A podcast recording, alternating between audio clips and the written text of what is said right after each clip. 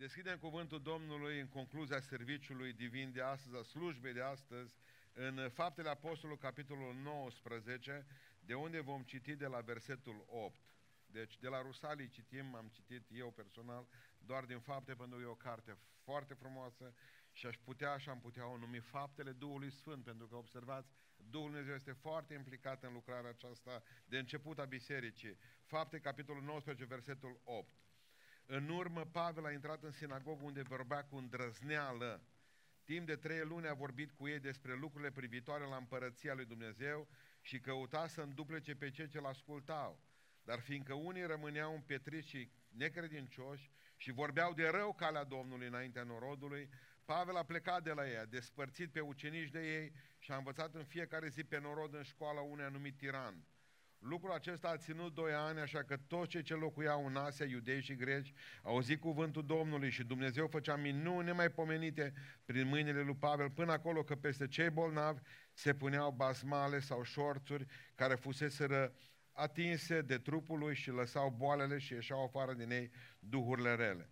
Niște exorciști iudei care umblau din loc în loc au încercat să cheme numele Domnului Isus peste cei ce aveau duhuri rele zicând, vă jur pe Isus pe care îl propovăduiește Pavel să ieșiți afară. Cei ce făceau lucrul acesta erau șapte feciori al lui Sceva, un preot iudeu din cei mai de seamă. Duhul cel rău le-a răspuns, pe Isus îl cunosc și pe Pavel îl știu, dar voi cine sunteți?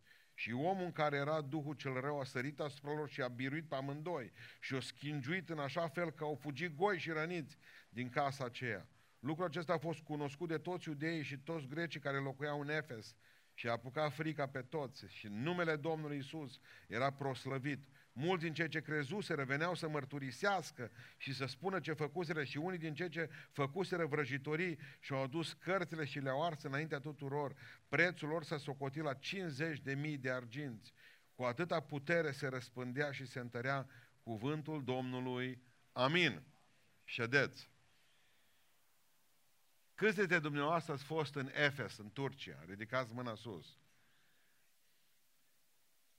Doi.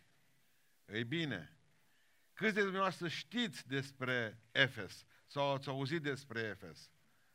Mai mulți, bărbații. Nu berea, nu de bere vorbim acum, da? Era... Bun. Am înțeles. Nu știu dacă dumneavoastră pricepeți, pe vremea aceea Efesul era capitala uh, demonismului, superstițiilor, a fricii și a depravării. Acolo era una dintre cele șapte minuni ale lumii, spune cuvântul Dumnezeu, uh, spune istoria, templul lui Artemis sau templul Dianei. Loc în care se întâmpla o grămadă de lucruri. Era patria vrăjitorilor, era, spuneam mai înainte, diavolul își avea scaun acolo. Diavolul avea loc de popas în, în Efes.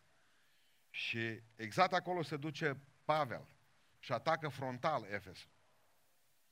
Adică, părerea mea, cum și-a făcut agenda? Au zis, care mai îndrăcit oraș? Unde are dracu mai mare tron? Și au spus toți, în Efes. Nu bine, zice Pavel, bilet la Efes. Observați că cea mai puternică scrisoare spirituală pe care o scrie este scrisoarea către Efeseni. Acolo le spune, noi nu avem de luptat fraților și știți, zicea Sfântul Apostol Pavel, unii împotriva altora și împotriva cărnii și sângelui. Noi suntem oameni care trebuie să luptăm împotriva căpetenilor și domniilor și stăpânirilor care sunt în locurile cerești. Adică în locul acela unde este un teren de luptă între pământul acesta și cer, acolo unde stă Dumnezeu. Văzduhul, locurile acestea cerești, în care se întâmplă o bătălie nevăzută, în același timp reală. El spune în 2 Corinteni, același Pavel, capitolul 10, spune așa că armele cu care noi ne luptăm, că s-au dus în Efes, armele cu care noi ne luptăm nu sunt supuse firii, ci sunt întărite, spune el, de Dumnezeu ca să surpe întăriturile. Observați, folosește limbaj de război, vorbește despre tranșee. Spunea și că astfel noi răsturnăm orice înălțime care se ridică împotriva cunoștinței lui Dumnezeu limbaj de război pentru o zonă de război, pentru cel mai stricat oraș care poate să existe sub soare. Vă invit să vă duceți când veți, veți vizita cele șapte biserici, locul celor șapte, cele șapte orașe din Turcia în care au fost biserici în Apocalipsa. Veți simți 100% presiunea și astăzi în Efes. O presiune spirituală care o simți când te dai jos din autocar, când te dai jos din microbus. Vă invit, dacă vreți, ca să aveți o călătorie dureroasă. Și știți la ce mă gândeam astăzi, de dimineață? Acolo Ioan a mers să fie păstor. A întrebat unde există biserică mai grea. Și acolo s-a dus și a fost păstorul bisericii din Efes. Dar atunci nu era biserică. Când s-a dus Pavel, spune cuvântul Dumnezeu, nu era nicio biserică. S-a dus acolo să, să vestească cuvântul Dumnezeu. Și acolo s-a întâlnit cu diavolul. Titlul predicii mele de astăzi este acesta, întâlnirea cu diavolul. Nu poți să fugi toată viața de el. Într-o zi trebuie să-l înfrunți față în față. Fiecare dintre noi, scuzați că vă spun asta, avem demonii noștri de care fugim. Va veni o zi în care va trebui să luptați cu ei. Nu v-ați săturat de atâta fugă. În această dimineață, ce se întâmplă atunci când Evanghelia e proclamată cu putere? Pavel nu face altceva acolo, nu se duce cu pușca, nu merge politic să vadă ce poate să facă, nu se duce să pună trotil sub uh, uh, templul Dianei. Nu, nu, nu, nu. Pavel se duce acolo și începe să predice Evanghelia. Asta spune, spun versetele pe care le-am citit astăzi. Se duce să predice Evanghelia și o predică cu putere în numele Lui Iisus Hristos. Și atunci când predice Evanghelia cu putere, se întâmplă niște lucruri. Data trecută v-am vorbit despre o năpârcă, care atunci când au prins focul, o ieșit afară năpârca. Vă aduceți aminte? Năpârca de obicei nu ies afară atunci dacă nu era focul, stătea și a înghețat. Dar când a prins focul, când începi să predici cuvântul Dumnezeu, când începi să, să vorbești despre Duhul Dumnezeu și să practici prezența Duhului Sfânt în viața ta, atunci vei avea probleme. Iese năpârca afară. Satana deja începea să-și răscolească oștirile în Efes. Atunci când predici Evanghelia, când Evanghelia e proclamată, 100% te vei întâlni cu opoziție. Spune cuvântul Dumnezeu, un lucru foarte interesant, că el s-a dus în, uh, în uh, sinagogă și a început să predice Evanghelia la evrei cu cernici care credeau în Dumnezeu, sau cel puțin așa credea. Știți ce se întâmplă? în momentul respectiv când au vorbit, putea să vorbească orice, politică, putea să vorbească din meciuri, putea să vorbească ca Areopagul din Atena despre orice filozofie care în timpul acela. Nu avea niciun fel de problemă. Când a început să predice Evanghelia curată, nediluată, cu putere a lui Dumnezeu, automat spune că s-au întărâtat oamenii de acolo. S-au împietrit. Ăsta e unul dintre lucrurile care se întâmplă. Se împietresc. Vine satana și betonează rapid inima. Nu asculta, zice, nu asculta ce zice ăla. Nu numai că, nu, că și-au împietrit inima, spune cuvântul Dumnezeu. În versetul 9 spune că începeau să vocifereze în public împotriva lui. Deci nu aveau răbdare să se facă ora 12 și să spună eventual pe un, într-un mesaj sau să-l înjure pe Facebook sau să facă ceva să spună nu ne-a plăcut. Pentru că există o, cum să vă spun eu, o bună cuvință, bune practici ca atunci când vorbește cineva, să taci din gură și dacă nu-ți place să te duci și să-i spui, lui personal. Nu mai trecuseră peste bună cuvință. Au vociferat în timp ce Pavel predica. Au vorbit împotriva lui și au spus să taci din gură, să pleci de aici la noi. Cu Evanghelia asta cu tot. Spune cuvântul lui Dumnezeu că Pavel după aceea și-a luat ucenicii, nu puteai să mai predici în sinagogă, pentru că ăștia făceau mai multă gălăgie. Ăștia făceau antireclamă acolo. Și-a luat ucenicii și a plecat în școala, ce îmi place numele acelui profesor, o, dă-ne iarăși în școli, tiran. Dacă nu are nevoie școala românească de tirani, atunci nu mai are nevoie de nimic. Are nevoie de profesori din aceea care să spună asta trebuie să facem, după mine. O școală care trag nădraje de pe profesori și fotografiază în fundul gol. Profesori bajocoriți și puși politici și luați politici și scoși politic. Profesori în care ei vin pe bicicletă la biserică și ăștia, pf, elevii vin în Mercedes-uri. Probabil că e nevoie de tiran.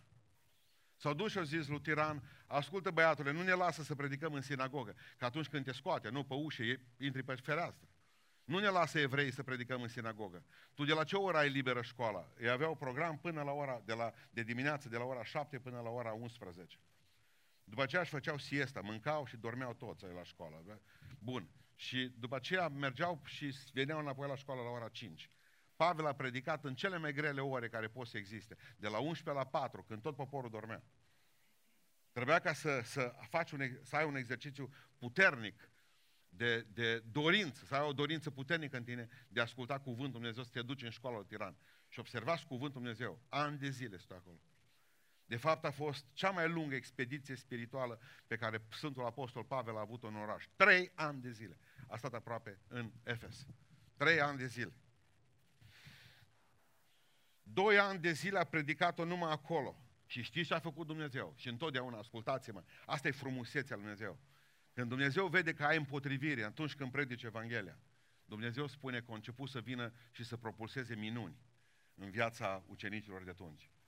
Și au început Dumnezeu prin ucenici să facă minuni. Și veneau oamenii și își luau șorțurile alea de piele. Ăștia meseria și toți aveau șorțuri de piele. Exact ca ungurii din tărcaia, din ale de bumbac. Veneau și le puneau la picioarele lui. Și spuneau că își puneau batistele și să ștergeau de transpirație. Astea erau batistele muncitorilor. Atunci lumea bună nu avea batiste. Aveau numai lumea uh, ăștia care munceau. Și l-am văzut pe Dumnezeu ascuns în, în, în lucrurile mărunte ale vieții noastre. Din toată vedem că o nouă clasă socială se naște încet încet. Oamenii aceia simpli, oamenii aceia care aderă la Evanghelie și își puneau șorțurile jos și își puneau batistele jos și Dumnezeu făcea minuni pentru cei care apoi se lipeau șorțurile și batistele pe trupul lor. Dumnezeu făcea, făcea vindecări, făcea minuni. Și vreți să vedeți minuni, vă întrebam duminica trecută. Predicați Evanghelia curată și Dumnezeu va, Dumnezeu va aduce împotrivire. Satana va încerca să împotrivească Evanghelia curată. Și în momentul în care uh, satana vine și face 1-1, atunci Dumnezeu trebuie să-l bată. Și atunci Dumnezeu dă minuni. Dumnezeu face minuni, slăvit să fie Domnul. Încă mai credeți cei din zona aceasta că suntem foarte iubiți pentru ce facem aici? Mai credeți? Aveți așa o, o părere foarte bună despre faptul cum abia așteaptă cei de jos din vale să vă sărute, să vă strângă în braț. Poate, dacă au COVID. În momentul în care predici Evanghelia cu putere, întotdeauna vei găsi o împotrivire extraordinară. Ne-am gândit cei din Fundația Cireșare și am dărit 5.000 de euro bisericii uh, Betania din, uh, din uh, Irlanda, din Dublin, Valerian Jurge este acolo și ne-a ajutat în primii noștri ani și am spus că hai să ajutăm, au nevoie de scaune în biserică, au construit o biserică și construiesc o biserică imensă, frumoasă, deosebită, cea mai mare biserică din Irlanda. Și au trimis un frate din uh, Bistrița să vină să ne mulțumească aici la fundație. Și a venit fratele, săracul, și el tot a vorbit cu mine la telefon. Și în momentul ăsta au fost de vreo două, trei săptămâni de zile, nu știu. Când au ajuns în Beiuș și s-a terminat uh, I s-a terminat bateria la telefon. Nu mai putut să ia legătura cu mine și au ajuns în centrul orașului, nu știa unde să ne întâlnim. Omul și a zis, o mers la unul și a zis că el, domnule, nu vă supărați, nu mă lăsa să dau un telefon. La care au zis, la cum să nu? S-a coborât din jeep, i-a dat telefonul ăsta în mână, pentru că știa telefonul din cap. Și o zis după aceea, binșanul adevărat, ă, dar pe cine vrei să suni? Era cu telefonul în mână. Păi zice pe pastorul Pustan, dă tu telefonul, ce mai bine mor atunci. S-a urcat înapoi în jeep și o să se ducă, nu, de tăți pocăiță și neamuri și a plecat din jeep și a dispărut. Au rămas fratele, bă, zice, dar sunteți bine văzuți, mă. Bă, zice. Și apoi, totuși, până la urmă, a dat cineva un telefon și așa ne-am putut întâlni. Dar au zis, zice, să știți că aveți fani mulți în oraș. Zic, știm, știm foarte bine. În, în februarie anul acesta, fratele lui Billy Graham, Franklin Graham, au avut 8, 8 întâlniri de evangelizare în, în Marea Britanie. Înainte cu jumate de ani de a face lucrarea aceasta, au venit protestele fantastice să nu lase să intre în Marea Britanie. Și știți ce a fost interesant? Din cele 8 localități, șapte după aceea au returnat contractul și nu au mai făcut. Chiar și Liverpool, stadionul din Liverpool, care era închiriat. Pur și simplu, o venit și o spus, nu mai ce să cauți la noi. De ce? Pentru că ai un discurs de ură. Că tu spui că oamenii, unii vor merge în iadă, este un discurs al urii. Tu vii și spui că homosexualitatea e păcat, ăsta e discursul urii, tu n-ai ce căuta în țara noastră. Și n-am mai putut să facă nimic. Din opt orașe mai putut să meargă într-unul singur în Marea Britanie. Dar huiduit și lovit, în timp ce el vorbea, în timp ce vorbea și predica cuvântul Dumnezeu. Afară erau mii de oameni uh, ciudați ăștia despre care tot vorbim. Cu pancarte împotriva lui. Să iasă afară din Marea Britanie. Asta s-a ajuns țara liberă. O țară liberă. Demonic, un fenomen demonic, pentru că și noi ne-am plantat în Londra, în, și acolo e scaunul satanei. Și acolo are satana, stă lăbărțat pe fotoliu. Întotdeauna când predicați Evanghelia adevărată a lui Dumnezeu va fi împotrivirea asta, să nu uitați. Dar Dumnezeu cu semne și minuni va însoți lucrarea aceasta, să să fie numele. În al doilea rând, întotdeauna când predicați Evanghelia și Evanghelia e proclamată cu putere, întotdeauna să știți, va exista și o contrafacere a adevărului. Pentru că ăsta e planul 2 a satanei. Dacă nu merge cu pietre, pentru că ăștia au dat cu pietre, acolo au vociferat, au strigat, i-au împins din, din sinagoga afară. Au văzut că nu funcționează. S-au dus în școala lui Tiran, au început, că acolo nu mai aveau pârghie evrei. Puteau să vină oricine, că era școală liberă. Satana a venit cu planul lui. Observați? Când s-au făcut minuni, vine și satana să facă și el minunile lui. Și spune cuvântul Dumnezeu că niște exorciști iudei care umblau din loc în loc, din ăștia, au încercat să cheme numele Domnului Isus peste cei ce aveau duhuri rele. Vă jur pe Isus pe care îl propovădește Pavel, ascultați. Să ieșiți afară. Încercau să scoată și ăștia draci, să. Adică țărâmul, tărâmul asta spiritual este ca, este ca dulapul din Narnia. Deschizi ușa șifonierului, ușa dulapului, dar acolo să știți că nu numai leu aslan. Acolo este și vrăjitoarea. Întotdeauna cei care încearcă să intre în tărâmul spiritual, să-L întâlnească pe Dumnezeu, vreau să spun că acolo va fi și diavolul. Pentru că și el face parte tot din lumea spirituală. Dar din lumea spirituală rea. Oamenii aceștia au încercat să contrafacă lucrarea Domnului. Ați auzit de produse contrafăcute, nu? Aveți de face zilnic cu ele. E bine, asta încearcă diavolul. Nu numai să dilueze Evanghelia, ci să o contrafacă. Să crezi că e de la Dumnezeu. Exact ca așa cum îi aud pe câțiva băieți foarte simpatici și surori de la noi din biserică, mă zice, este un proroc, îți spune și ce ai mâncat. Pe mine să zburlește părul de pe până. Când aud o asemenea prostie. O asemenea prostie. Pentru că și diavolul e specialist în a spune feluri de mâncare. O, greu e să știi când ți-o vorbi Dumnezeu și când ți-o vorbi diavolul, pentru că spune Biblia, se transformă în înger de lumină. Nu vine la tine cu pietre, primul rând, pentru că încearcă să contrafacă. Mă, m-am gândit în felul următor că dacă nu era să se întâmple necazul ăla cu fiii ăștia lui ceva, să vină și să încerce să scoată dracii din oameni și la rândul lor să fie ei bătuți de demoni. Dacă se întâmpla ceva lucru bun, toți îi băgam în comitetul unei biserici. Și totuși oamenii aceștia nu erau oamenii lui Dumnezeu. Ce se întâmplă cu contrafacerea aceasta? Și e bine ca să o înțelegem. Este, sunt câteva lecții importante aici. Succesul. Succesul nu e așa de ușor cum pare. Știți ce au văzut fiul lui Sceva, preotului ăsta? Că Pavel nu mai puneau ăștia în fața lui Batiste și Pavel punea mâinile pe ele să vindecau oamenii. Și ce au zis, bă, dacă e așa de ușor, o putem face și noi. Știți ce n-au văzut ei? Ei au văzut doar două minute cum Pavel punea mâinile pe Batiste și pe șorțuri și oamenii se vindecau. Și, oameni, și Pavel punea mâinile peste oameni și oamenii se vindecau. Ei doar au văzut două minute. Ei n-au văzut zecile de ore de rugăciune ale lui Pavel. Ei n-au văzut lupta spirituală care era în spatele celor două minute în care se luptau fățiși pe străjile Efesului cu, cu diavolul. Pentru că foarte mulți tineri din generația de astăzi, ascultați-mă, și foarte mulți oameni încă mai cred că totul se rezolvă foarte ușor. Pentru că dacă cineva are succes, imediat ăla se poate copia, ăla se poate multiplica, pentru că la noi tot, toate sunt o problemă de abilitate. Nu v-ați pus întrebarea aceasta sau poate că nu v-ați gândit la asta. De ce Japonia are mai multe universități ca și Statele Unite ale Americii? Știți asta? Pentru că mamele Jap- japonezilor și mamele american- americanelor sunt diferite. Mamele americanilor când își cresc copiii și cresc cu ideea că trebuie să dezvolte în ei abilități. Mamele japonezilor au un singur cuvânt, efort. Eu nu știu câte abilități vei avea tu pruncul meu, dar știu că trebuie să faci eforturi. Așa că mie patru ore pe zi, cinci ore, opt ore, îmi exersez la pian pe zi. Și apoi Dumnezeu îți va da și abilitățile necesare. Dar fără exercițiu nu se poate și fără efort nu se poate. Toți am vrea ca să avem, să predicăm grozav, Nu vi se pare ciudat? 100 de oameni, 100 de oameni vin la școala de predicare și mai rămân cu 30 la sfârșit. Da, știți când pleacă? În, prima, în primul weekend. Și-o luat geanta și s-o dus. Când află că trebuie 2 ani de zile să învețe. Nu mă! Bă loc, trebuie ceva.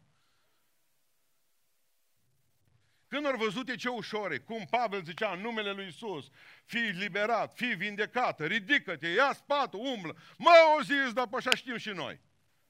Și noi putem face lucrurile astea. Ca să ajungi și să faci ceva în viață. Și să pară că e ușor. Nimic nu e ușor. Poate părea ușor, dar nimic nu e ușor. Gândiți-vă că e nevoie de muncă pentru orice lucru pe care îl faceți. Toată lumea știe să țin o chitară în braț. Nu e ușor să ții chitară, nu e greu să ții o chitară în braț. Greu e să cânți Și foarte greu este să cânți binele. Mai este ceva la care mă gândesc la o altă lecție, că un număr mai mare nu înseamnă și o eficiență mai mare. L-au văzut pe Pavel singur, punându-și mâinile peste bolnav. Și ei s-au numărat, frații, șapte feciori al lui Șeva. Știți cum era? Cifra perfectă. Mai țineți minte? Fratele Bogojel lângă Ivan la cifra perfectă. Uh, vreau să vă spun numai atât. Când s-au numărat și au zis, mă, nu-i unul, șapte, șapte suntem aici. Șapte, șapte bucăți zdravene, prunci de popă. Popici. Nu, șapte popici eram.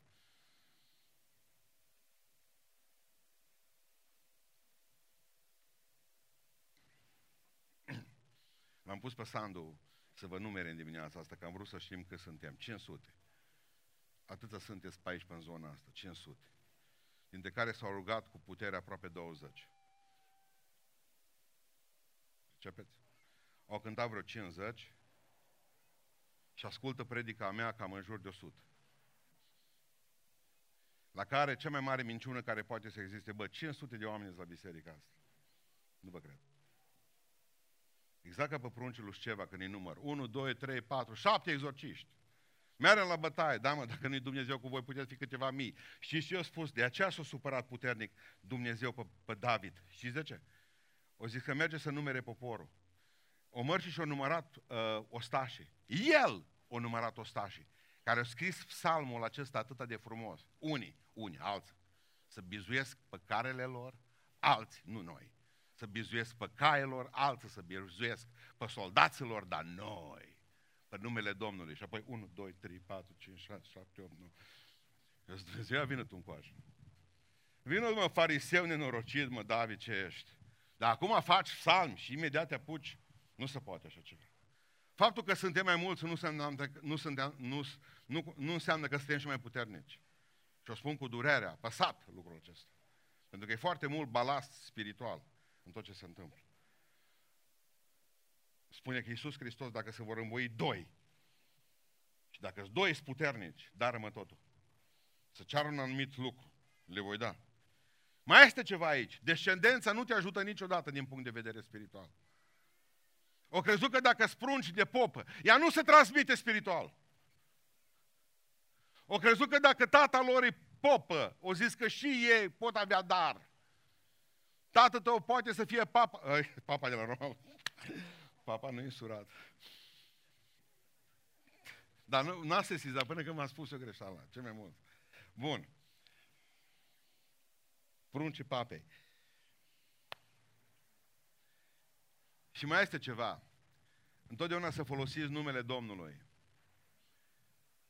Doar cu condiții. Numele Domnului nu poate fi folosit. Eu zis, în numele lui Isus Hristos pe care îl provedește Pavel, nu pe care îl cunoaștem noi. Folosiți numele Domnului condiționat și ascultați ce condiții sunt. Dacă te cunoaște și raiul și iadul, atunci folosește numele Domnului. Pentru că pe ei nu i-a cunoscut nici raiul, pe ei nu i-a cunoscut nici iadul. Că o zis din iad, demonii, ăștia cine sunt? Ăștia șapte, că nu știm. Pe Pavel îl știm. Îl cunoaștem și în rai și în iad. Dacă îl recunoști pe Iisus Hristos ca Domn, ei nu l-au recunoscut pe Iisus Hristos, nu au zis Iisus Hristos e Domnul nostru, ci Hristosul pe care îl propovădește Pavel. Mai este ceva aici. Dacă ești convins de puterea Lui, ei nu erau convinși de puterea lui Iisus Hristos, dar Pavel spunea, știu în cine m-am încrezut, slăvit să fie Domnul. Doar dacă folosești darurile pentru alții, poți să folosești numele Domnului Isus Hristos. Pentru că dacă folosești darurile pentru tine, ce-au vrut fiul ceva? Umblau din loc în loc să primească bani. Hai că scot dracii din tine, 50 de lei. Ce că tu orice dar pe care l-ai, de cântat, de predicat, de dăruit, ă, eu știu, de spus o vorbă bună, de încurajat, orice dar este pentru alții, atunci Dumnezeu e alături de tine. Dar dacă darurile sunt pentru tine, atunci Dumnezeu nu e alături de tine. M-am gândit când s-a dus un preot la Voltaire și a zis că m-a trimis Domnul la tine. La care Voltaire a zis, arată în scrisorile de acreditare dacă te-a trimis Hristos la mine. Și de fapt lumea vrea ca să vadă scrisorile noastre de acreditare. Și scrisorile de acreditare sunt o viață de om pocăit, o viață de om smerit, o viață de om care citește Biblia, o viață de om care folosește puterea lui Dumnezeu, dar în același timp se teme de Dumnezeul acesta. Știe că Dumnezeu este și un foc mistuitor. Știe că Dumnezeu e bun. Un om care nu ia cu... Parcă v-am povestit odată. Avea un frate o brutărie ce prin zonă. Și s-au gândit brutarii să facă ceva. Erau toți pocăiți, tineri. Și s-au dus dimineața și o tot dat drumul la injectorul ăla să pornească cuptorul. Și la un moment dat o zis unul, lasă că știu eu. Și o mers și-o zis către ceilalți, în numele lui Isus aprinde el, știa șmecheria. Și-o dat una, un șut la injectorul ăla.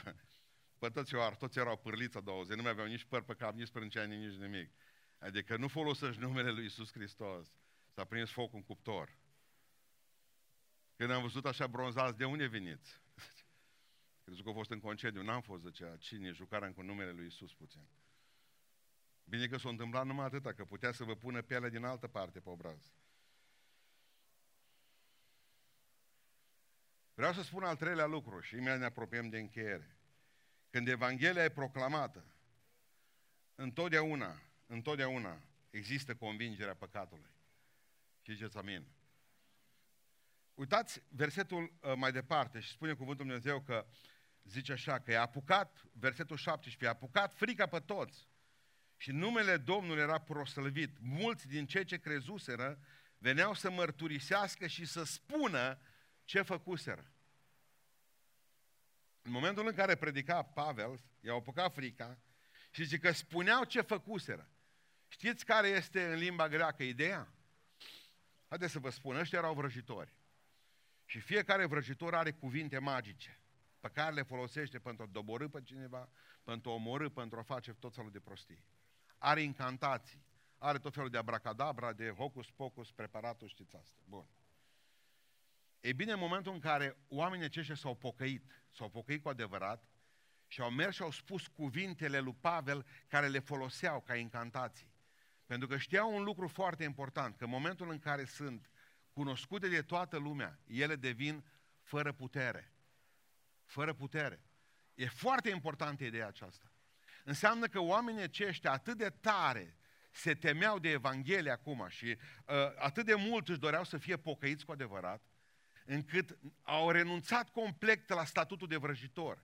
Și orice vrăjitor începe prin a-și dezvălui secretele cuvintelor pe care le rostește. Pentru că ele când sunt rostite în fața publicului devin fără putere și oamenii aceștia pierdeau automat și puterea din exterior. Și cea din interior a diavolului. Ați prins ideea? Al doilea lucru, știți ce au făcut? Dar asta e interesant lucru. Și-au ars cărțile de vrăjitorie. Îmi veți spune mare lucru. Vă spun eu, 50 de mii de arginți. Am calculat eu, 50 de mii de arginți sunt plata pentru 130 de mii de zile de lucru. 130 de mii de zile de lucru, ori 50 de euro pe zi. Haideți să ne aducem la ziua de astăzi, că așa e simplu, ca să înțelegeți. 50 de euro pe zi. Acolo în străinătate, cam, să zic, binișor, normal înseamnă între 2 milioane jumate și 3 milioane de euro. Atât au costat cărțile care le-au aruncat pe foc. O să vă mai spun ceva. Știți că ne-au aruncat pe foc? După 2 ani de zile de predicare, ăștia au fost și au ascultat cuvântul lui Pavel. Dar 2 ani de zile s-au luptat pentru cărțile alea. Au fost cuceriți bucată cu bucată de către Dumnezeu. Nu le-au aruncat în prima zi. Doi ani de zile s-au luptat cu, cu, cu lucrul ăla care trebuia să-l arunce pe foc. De aceea nu suntem pocăiți cum trebuie, pentru că nu am aruncat pe foc o grămadă de lucruri. De ani de zile să muncește Dumnezeu cu noi. Gata, ne-am botezat, am venit în biserică, facem o grămadă de lucruri. De un an de zile, de doi, de zece, de douăzeci. Numai nu avem curajul să le aruncăm în foc odată. Mă, costau bani, erau 3 milioane de euro, mă. Erau cărți de vrăjitorie, erau scumpe, erau rare. Eu nu mă gândesc numai neapărat la problema aceasta a banilor. S-au gândit probabil că fără ele nu mai se pot întoarce înapoi la vrăjitorie. Câtă vreme mai aveau cărțile alea, se puteau întoarce înapoi. 5 minute. Lăsau pocăința jos și mergeau înapoi și puneau mâna pe carte. Dar au zis în felul următor, nu se poate să venim înaintea lui Dumnezeu cu Iisus Hristos de o mână și cu cealaltă cu cărțile noastre de vrăjitorii cu satana. Ați înțeles ideea? Dumnezeu să ne ajute să aruncăm în foc ce mai este de aruncat în foc. Pentru că fiecare dintre noi cred că mai avem ceva ascuns de care nu ne-am despărțit până acum și care satana tot vine și ne... Așa are puterea asupra vieții noastre. Întotdeauna când Evanghelia e proclamată cu putere, la oamenii le este frică, oamenii vor să se pocăiască, oamenii renunță la o grămadă de lucruri, nu vin și spun, hai să vedem cum va fi. Eu, eu când îl aud pe Liviu, din birou, vorbind, să vedeți ce târguieli, cu cu țigările, cu cu nu mai care, hai să vedem, bă, oameni buni, veniți acum aici la noi să vedem cum procedăm, să vedem, uh, avem apă caldă, aveți, da mă vede lumea, n-ați putea pune camera, ba da, băgăm drona în cerul 2, să prindem văzduhul cu satana luptându-se pe văzduh cu îngerii. Pe tine să nu te vedem niciodată, să nu te vadă nimeni, să-ți fie ușor. Da, trimite microbus, noi după tine. Noi facem totul pentru tine. Mulți dintre ei nici măcar un prosop nu-și aduc. Ce mai vorbiți de uh, 2 milioane, 3 milioane de euro bani pe cărți aruncați? Băgați pe foc. Că nu le-au vândut. O să nu le vine, le băgăm pe foc, satana trebuie ars, nu împrumuta la altul. Că veneau alții după aceea și puneau mâna pe ele. Și să năștea o nouă sămânță de vrăjitori în Efes. Mă gândesc cât e de rău și de spurcat omul. Când l-a întrebat pe Charles Darwin, o zis, care e diferența pe care ai văzut-o tu? Și pe ăsta, ăsta știe, ăsta o știut. Diferența între om și animale. O zis Charles Darwin, omul e singura făptură care roșește. La care Mark Twain a zis, da, e interesant, mă, n-am văzut câinele meu roșind niciodată. A văzut câinele roșind așa, în toată la puce. Eu zis Mark Twain după aceea a răspuns frumos, că Iancheu ăsta căsătorit cu o pocăită, o știu el multe. O zis, da, da, da, știu, zice Mark Twain, că așa este. Omul e singurul, singura creatură care roșește. Pentru că are motive! de nu roșesc câinii. N-au niciun motiv să roșească. Numai noi avem motive să roșim. Numai noi facem păcate. Și trebuie să ne pocăim de ele, amin. Poți să spui că mâine sau poi mâine. Povestea odată Billy Graham că s-a dus la o evangelizare, dar s-a dus înainte cu o zi și predica un alt predicator și pe stradă, înainte cu o zi s-a întâlnit cu niște oameni și el predica a doua zi în cortul ăla. Și a vorbit și a predicat Evanghelia, nu l-au cunoscut oamenii care erau acolo în față. Era îmbrăcat cu pă, pus pălărie pe cap, nu, nu știut că el. La care au zis unul care a răspuns Evanghelie și Billy tot îi spunea mereu despre Evanghelie, hai zice să te pocăiești, să te pocăiești, să te pocăiești. La care zice la un moment dat, nu vrei să-L accepti pe Iisus Hristos în viața ta. La care zice ăla, cred că mâine seară la predica fratelui Graham eventual. S-o gândit că ăsta e un pește pe mărunt să se predei. Dacă, bă, eu m-am predat la Billy Graham, bă. Zice Billy, am spus numai atâta până mâine poți muri de o mie de ori, bă, prietene. De ce pocăință e asta a ta dacă zici, nu o lasă pe mâine, o vedea ce o face. Întotdeauna când se predică Evanghelia cu putere, să știți, întotdeauna va crește biserica. Va crește biserica, că așa spune cuvântul lui Dumnezeu. Pentru că Pavel ăsta e ciudat. În 1 Corinteni 16 spune așa, zice așa, voi mai rămânea în Efes până la Rusalii că mi s-a deschis o ușă, aici e frumoasă, mi s-a deschis o ușă mare și largă și a treia calitate pentru care mai rămân în Efes și sunt tare mulți potrivnici. Parcă e masochist. Mi s-a deschis o ușă mare, largă și sunt mulți potrivnici în Efes. De-aia mai rămân. Și am învățat un lucru extraordinar de tare. O mers și o predicat cu putere în cel mai întunecat loc, pentru că numai nouă ne place să predicăm în lumină. Pavel a zis, eu predic acolo în întunericul cel mai mare. Și ce a spus Hristos? Voi sunteți lumina lumii. Atunci nu o punem undeva unde e luminos, o punem unde e întunecos. Și o punem acolo, pentru că acolo se va vedea mai bine. Nu știu dacă dumneavoastră știți, după ce a plecat Pavel din Efes, templul Dianei, care a fost construit în 220 de ani, s-a dărâmat. O la foc, s-a dărâmat. Eu nu știu dacă a fost ca urmare imediată a predicii lui Pavel. Dar știu un lucru, că nu s-a mai reconstruit niciodată și a încălcat pe ruinele lui Ion. Știți de ce? Pentru că după predicile lui Pavel, nu mai fost cine să-l reconstruiască. Nu mai a avut un motiv. Atâția oameni s-au pocăit acolo. Atunci, în Efes, încât nu mai reconstruit nimeni templul de ani. Da, pot să margă și să se prăpădească. Pentru că noi nu-l mai facem. Atât am vrut să vă spun astăzi. A stat 30 de 3 ani acolo. Nu era în caracter, dacă când au auzit că există o ușă mare, când au auzit că este o ușă largă deschisă, și au zis că sunt mulți potrivnici, e locul meu, zice acolo. Pentru că până la urmă, soluția nu este interzicerea, ci câștigarea oamenilor pentru Hristos.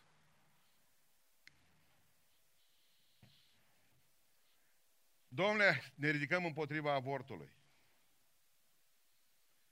Părerea mea este că ar trebui să nu ne ridicăm împotriva avortului, ci să predicăm Evanghelia. Ca nicio mamă care a avortat să nu mai avortează, să pocăiască. Noi ne ridicăm împotriva alcoolului, ar trebui ca să nu vă ridicați împotriva alcoolului. Să vă ridicați ca Dumnezeu să mântuiască oamenii, să nu mai bea alcool. Cred că pe undeva am pus carul înaintea boilor, pricepeți ideea? Asta am vrut să vă spun astăzi. Și cu asta am încheiat. Întotdeauna când Dumnezeu ajunge să se predice Evanghelia cu putere, întotdeauna va exista o opoziție. Și acasă la tine, și în biserică, și în orașul tău. Când toată lumea îți dă mâna și te pupă, înseamnă că e o problemă. Întotdeauna va însoți Dumnezeu Evanghelia Lui cu semne și minuni. Și întotdeauna satana va încerca să contrafacă lucrarea aceasta. Să apară fiii lui Sceva. Să apară Biserica Dumnezeului Atotputernic. Ați auzit de ea? Pe care vă prind eu că da share. Pe care vă prind eu pe voi, pe vreunul dintre voi. Că da share.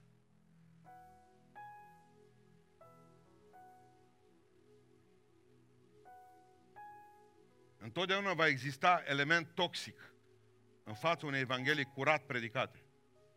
Și întotdeauna când Dumnezeu predică, lasă să se predice Evanghelia cu putere, întotdeauna oamenii să pocăiesc direct. Nu mai e nevoie ca să venim cu ei și să stăm cu ei la, la taclale, la tocmeli. Păi dacă te pocăiești, vei avea, vei face, vom drege. Știi ce? Trebuie să te pocăiești că ești un păcătos ordinar, mă. Și mergi în iad, mă. Tu și casa ta dacă nu vă pocăiți, mă cu toți banii tăi, cu tot numele tău, mă. Așa trebuie spus Evanghelia. Hristos este Domnul. Hristos astăzi e îmbrăcat în haine de milă. Dar poate paharul tău, prietene, e cam plin. E cam plin.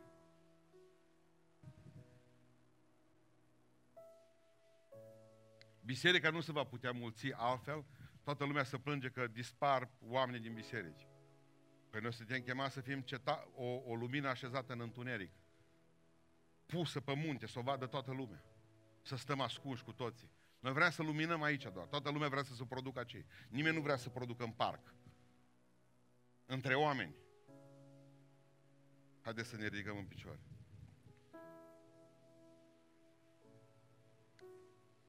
Vreau să ne rugăm și să spunem în această dimineață nu mi-e frică de tine, diavole, nu mi-e frică.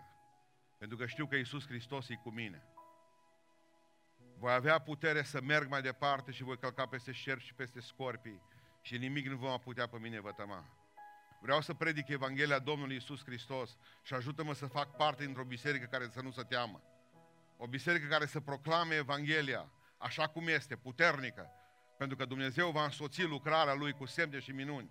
Predicarea Evangheliei cu semne și minuni. Vreau să fac parte dintr-un popor adevărat, Doamne, nu unul care să fugă la fiecare strop de ploaie.